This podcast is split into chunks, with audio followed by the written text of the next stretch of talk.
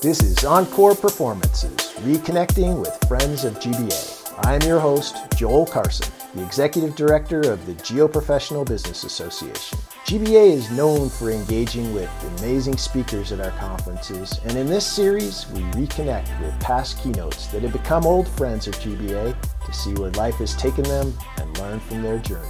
They are American heroes, best-selling authors, business leaders, executive coaches, all experts in their field and brilliantly engaging. I hope you enjoy reconnecting with these friends of GBA as much as I do.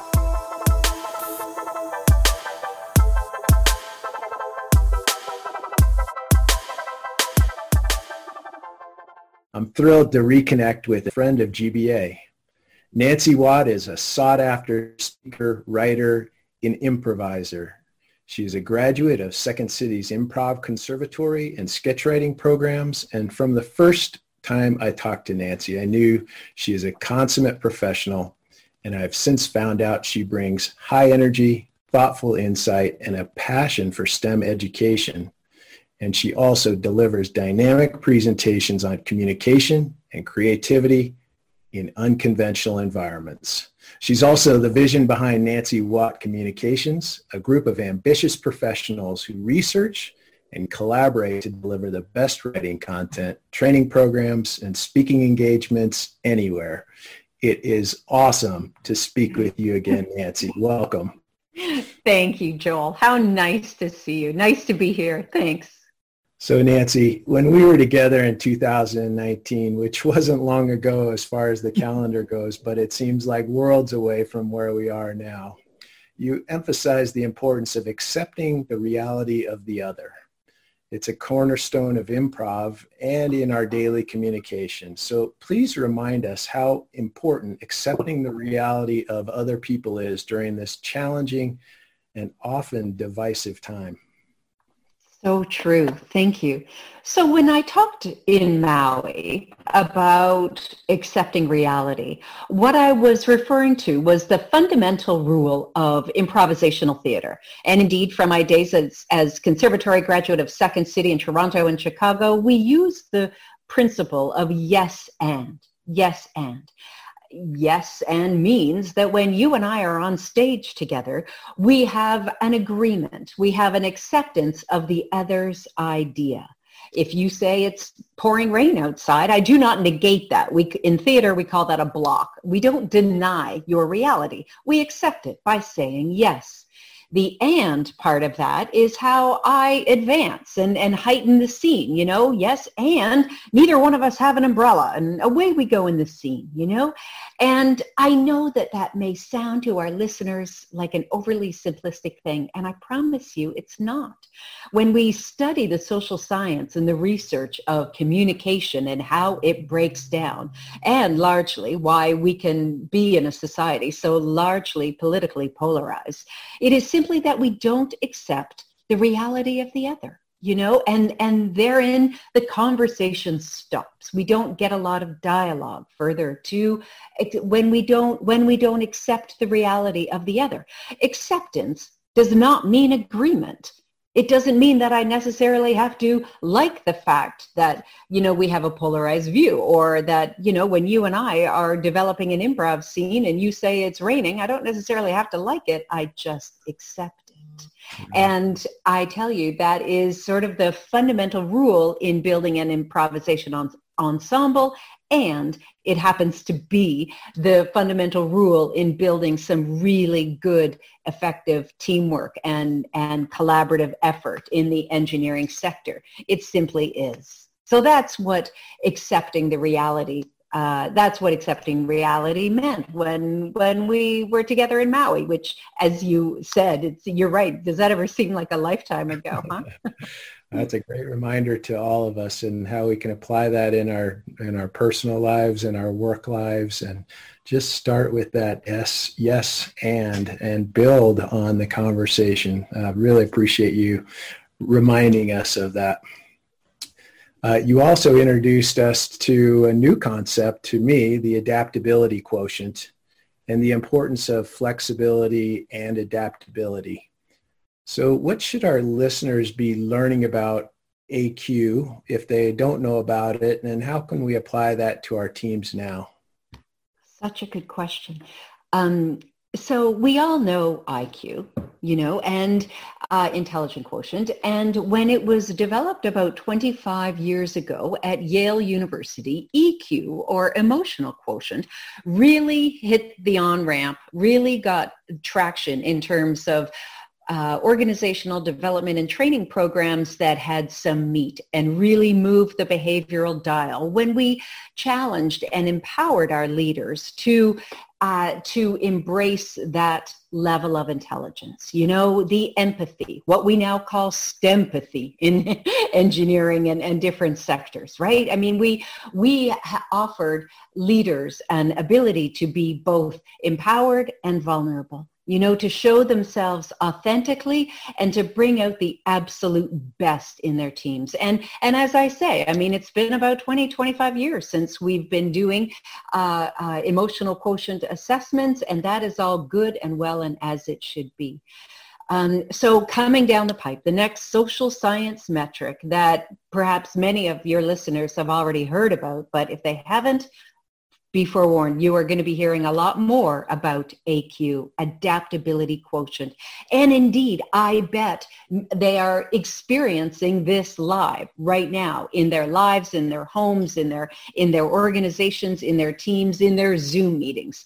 Adaptability quotient. It is the ability to mentally pivot to, um, you know, as Stephen Hawking said, you know, intelligence is the ability to adapt to change.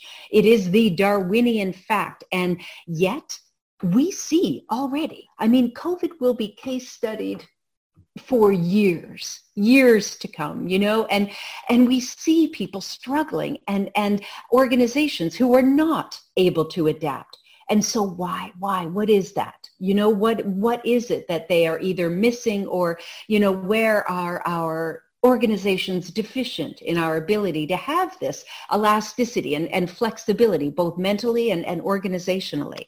So AQ measures the, the abilities, the characteristics, and the environmental factors. You know, from, a, uh, from the evidence-based research, it, uh, the assessment of an AQ applies these three things. The, uh, the company AQAI calls it the ACE model our abilities, our characteristics, and the environmental factors.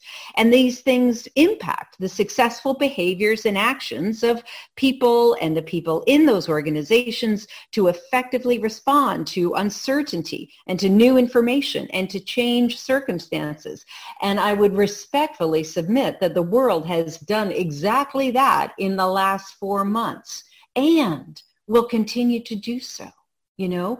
Um, adaptability quotient uh, talks about you know within those uh, three criteria within our ability to change and our characteristics that uh, that are present that tend to uh, cultivate more of uh, a, an adaptability quotient and the environment. You know, I, under our ability, we talk about grit, the science of resiliency. You know, which interestingly, what the uh, what the psychological literature shows is that resiliency is not uh, is a muscle that needs to be flexed.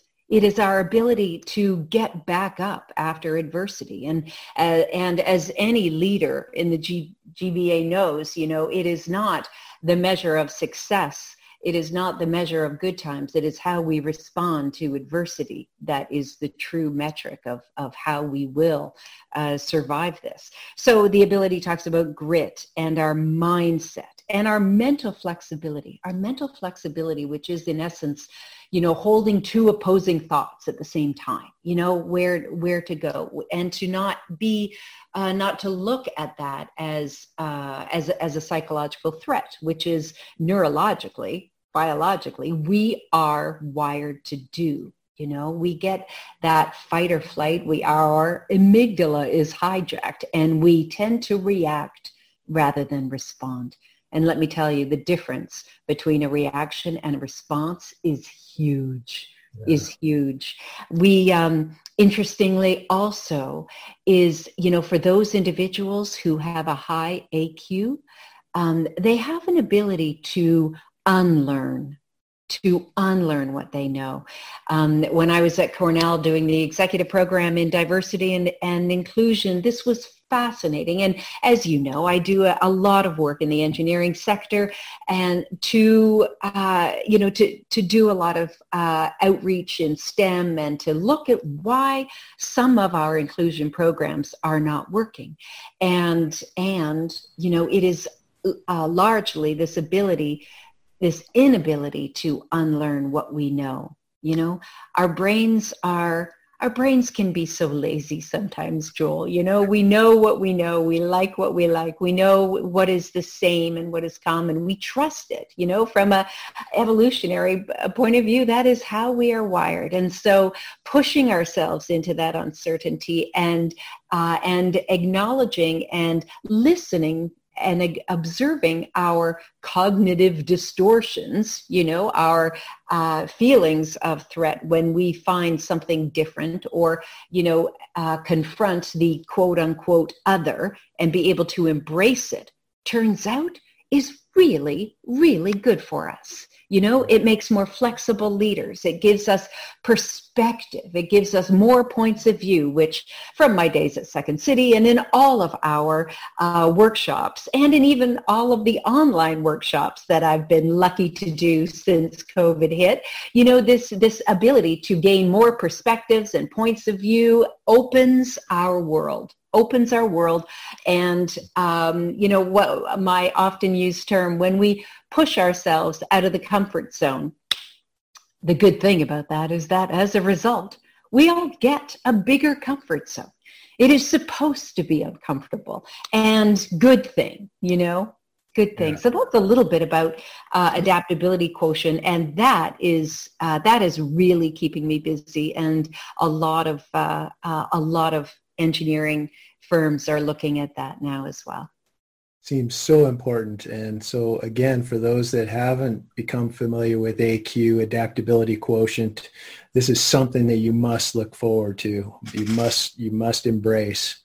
And uh, for those that are using it, uh, bravo on you and keep doing it. When we were together last, you stressed the importance of fostering an organization of trust and transparency, especially during uncertain times. So how do we foster trust and transparency when our invert, when our working environment is so unconventional right now and everything is very dynamic and unpredictable? Indeed. That is exactly what that is exactly what is needed. And so allow me, if you will, to go back to the improv stage. You know, for uh, for anyone who has ever seen uh, perhaps that show, Whose Line Is It Anyway? with Colin Mochrie and Ryan Stiles. I'm I'm producing Colin Mochrie's documentary right now. How we wow. use it. I know the man is smart and kind, as funny as hell, and it's so much fun so we um, uh, it, we're the documentary just as an aside is called act social and it's how applied improvisation can be used in conflict resolution. And we had a bunch of republicans and democrats together to do some improv workshops and oh, oh that's a whole other story joel. Oh, so wow. much fun really great. But we talk about you know trust and and you know as i as i said earlier the number one rule in improvisational theater is yes and yes and the second rule in improv is make your partner look good. Make your partner look good. Um, I want to not only accept your idea um, and whether I agree with it or not, I want to view it. I, I absolutely respect it and I and I trust it that that is where the scene will be going. You know, and this and this combination of yes and yes and yes is elicits a little bit of vulnerability for the player on stage. You know, I don't know what I'm about to agree to, you know, and and it always makes you feel like there's that combination of panic and elation when you're on stage. When you don't know a situation that you're going into even you know some of the engineers that i'm presently working with you know when they don't know uh, uh, one of their favorite quotes is engineering isn't about perfect solution. It's about doing the best you can with the limited resources. And and we parallel that exactly with an improv scene. You know we don't know what we're saying yes to but we know that we're going to say yes The and is not vulnerable, not not uh, does not elicit a feeling of vulnerability. It elicits a feeling of empowerment. And and this is where we're going. This is my contribution. That uh, that yes and I have um, I borrow from the uh, I, I parallel that yes and philosophy. And I borrow the work of a woman named Dr. Amy Edmondson. She's the Novartis Chair of Harvard Business School, and she has developed something called psychological safety. Um, and many of your listeners would know of Dr. Edmondson. She's a TED Fellow. She's written five books. She's really a thought leader in this space of cultivating trust and psychological safety in our teams. You know, some of the things that she says that can uh, continue to garner and cultivate trust is developing a mindset of curiosity in our teams. You know, asking uh, asking uh, a lot of questions pulls some of our some of our team members who might be uh, might be in a complacent place or an apathetic place, or they might be in that anxiety type zone where they hold all of the accountability and the responsibility for getting the task done, but they're not listening and they're not really trusting the people with whom they work you know um, so we parallel this uh, doing some very specific improv exercises that lead people right into those different states and we ultimately are able to uh, develop a sense of trust by using theatrical principles. So Amy Edmondson talks about that a lot. She talks about the importance of curiosity and that mindset. Interestingly, she also talks about the importance of our leaders admitting their fallibility. You know, I'm uh, getting back a lot to the emotional quotient and the and the adaptability quotient. You know, it means a lot to a team when a leader can, uh, you know, can can say to a colleague or, or to a subordinate, here, look, please look at this report. I, I need another set of eyes on it. I might have missed something. You know, that type of fallibility, that we are all in this together, that we have never navigated these waters before. You know, we need all hands on deck and everyone is in. And that, um, and those principles go a long way to building trust together. Um, it fascinates me that the same uh, that the same artistic uh, principles to build a very powerful and effective theatrical ensemble are exactly the same principles that deal with um, that are able to develop a really effective team. And as you know, um, Engineers Without Borders knows, and many other engineering firms, and indeed, you know, the Vice Dean of Johns Hopkins, uh, Ed Schneiderman from uh, the School of Engineering, he says, he says that you know the bottom line is that so much of engineering work is collaborative, and the kind of communication skills that improv cultivates is invaluable you know and i i, I got to just add that i always love it when we talk about engineers and improv because two words never two, really two opposite ends of the universe but uh, i see right?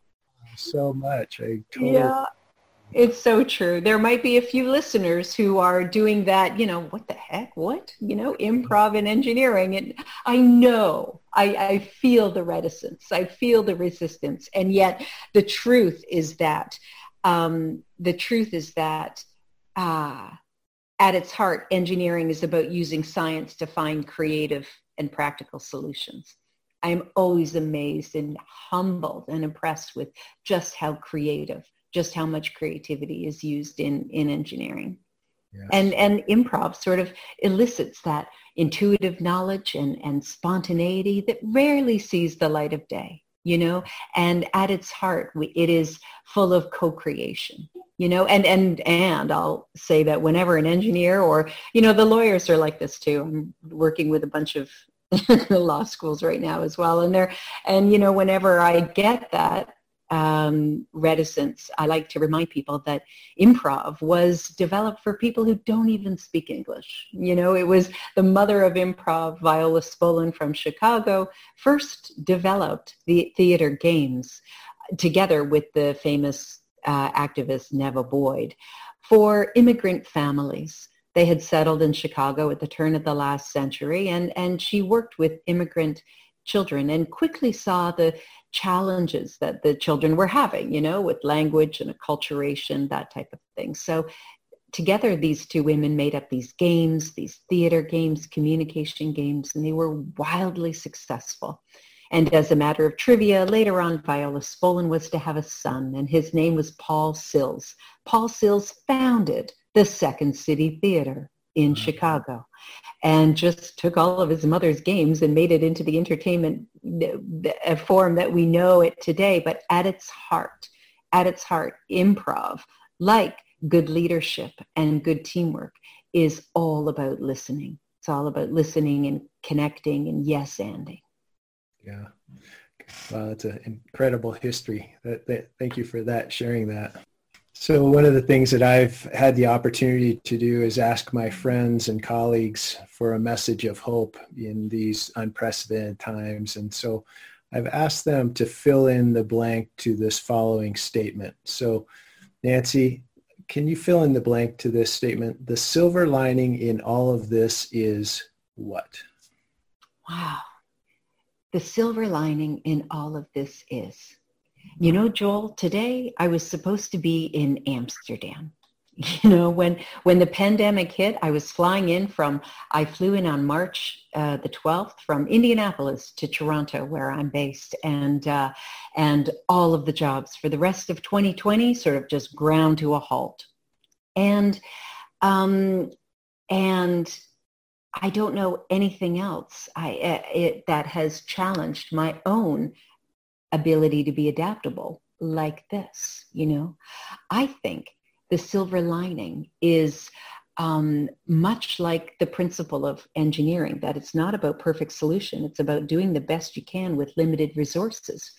All of a sudden, I'm without, you know, airports and flights and conferences and keynotes and workshops. And yet I find that I can do so with a little bit of you know, adaptability and uh, some tech. I've, I've helped an engineering grad start his company called Lightboard Depot, and that's and that is a tool that is really helpful. You know, it's a little bit of tech with the with the improv game. This the silver lining is perspective. The silver lining is allowing ourselves and myself to gain a new perspective and that necessary adaptability that will serve us well in the future. You know, I've got a pilot friend that likes to say, change your angle of entry. You know, change, just look at it this way. Look at it that way. And so we do, you know, and when we do, it's largely a measure of our resilience. We will always find, we will always find the solution a very famous improviser was a man named Keith Johnstone, and he famously said, with yes, we are rewarded with the adventure that we will take. With no, we are rewarded with the security we retain. And I tell you, if saying no will cost us dearly. Yeah, I vote, I vote yes for that. Aw, nice. Good and. Good yes anding job nice. You've talked about the uh, the amount of time you used to spend on ho- in hotels and uh, in airplanes as you shared your message with the world, and now that's not happening. And so, but you have talked about some of the things you're working on. So remind us uh, what you and the Nancy Watt communication teams are working on now that traveling is restricted and associations like ours are not holding conferences. Sure. Well, I um, I am continuing to speak in some virtual conferences, and that's um, you know that's all well and good so long as I can keep on the gallery view and I'm not just looking at myself because that's just that weirds me out. But I but it luckily luckily there are some uh, very impactful and effective improv workshop ideas that I've been developing since uh, early April, and that is all well and good. I've got a paper published that uh, in a medical journal we have we did a clinical trial lowering social anxiety disorder in with some youth using applied improv techniques. And I am delighted to be that that paper is published. There's an ongoing program called HAPPY, which is the, an acronym for how to apply positive psychology improv exercises. And, uh, and that also is keeping me very busy. And I, and I love that. Whether it is a, whether it is a workshop that uh, looks at you know, the need for increased resiliency or collaboration or creativity or cohesion, you know, these type of things. There are evidence-based research that um, that studies and knows what it is that a team needs. However, theory, you know, theory is all well and good, but doesn't really, you know, float my boat. Uh, why, why I am called a pracademic is because I like to take the academic literature of what is true, but apply it practically and have and deliver that experiential learning, as you know, for for a lot of our for, for a lot of our engineers, for a lot of the clients. And so that's what I, uh, that's what I'm continuing to do. That and I tell you this AQ is gaining traction. It is out of the gate and it's going to be, um, and it's going to be coming at us hard. And and so further to that, you know, as I mentioned earlier, I uh, there's a company in the UK called AQAI, and for our membership, for the GBA, they have a limited time leadership adaptability quotient assessment offer. And um, and if you go to the, their website and put in the code NWC for Nancy Watt Communications, GBA members can receive 50% off off of 10 assessments, which is about the size of a leadership group if this is something that they'd like to uh, pursue further. So AQ, happy, um, you know, online virtual speaking. I continue to I continue to do the work that I do, Joel, because um, because I feel that it is it is married in both what is true and what is good that is the principle of, you know, largely what I do and why I do it. That's awesome. So our members can find out more about you and contact you through your website. And sure. www.nancywatt2ts.com. That's and right. That, and that information, along with your very generous uh, offer, the, the assessment offer, will be included in the show notes. So that website with your code will be included in the show notes. So thank you very much. It's quite an incredible gift that you've given to our listeners. My pleasure. I thank the company for, for doing so. It's uh, they're working very hard. This is a it's a fascinating time, and we need all hands on deck. We need to help each other. We need to pull out every tool, everything that we can do to uh, to assist and make sure that our teams are good, our organizations survive, our families are well. This is, I'm sorry to use the overused word unprecedented, but it is. And so those that we don't want to just survive, we want to thrive. And there are ways that we can do so. And, and I'm just humbled to be to play a very small part in that. Uh, this is a great example of where people are really helping each other out. So you've taken time out of your busy schedule to speak with me and our listeners today. It's been really incredible to reconnect with you, Nancy. I feel like you're part of the GBA family and you will be for forever. And I can't wait for the next time that we get a chance to, to talk. Oh, likewise. Thank you. Thank you for the work that you do. You know, I think that it is it is important work, and they uh, the GBA is in a unique and powerful position themselves right now to uh, offer a lot of assistance. So I'm delighted. I don't know what I wouldn't do for you. It's really great. Thank you, thank you, Joel. Thank you, Nancy. Enjoy the rest of your time up there, and let's stay in touch.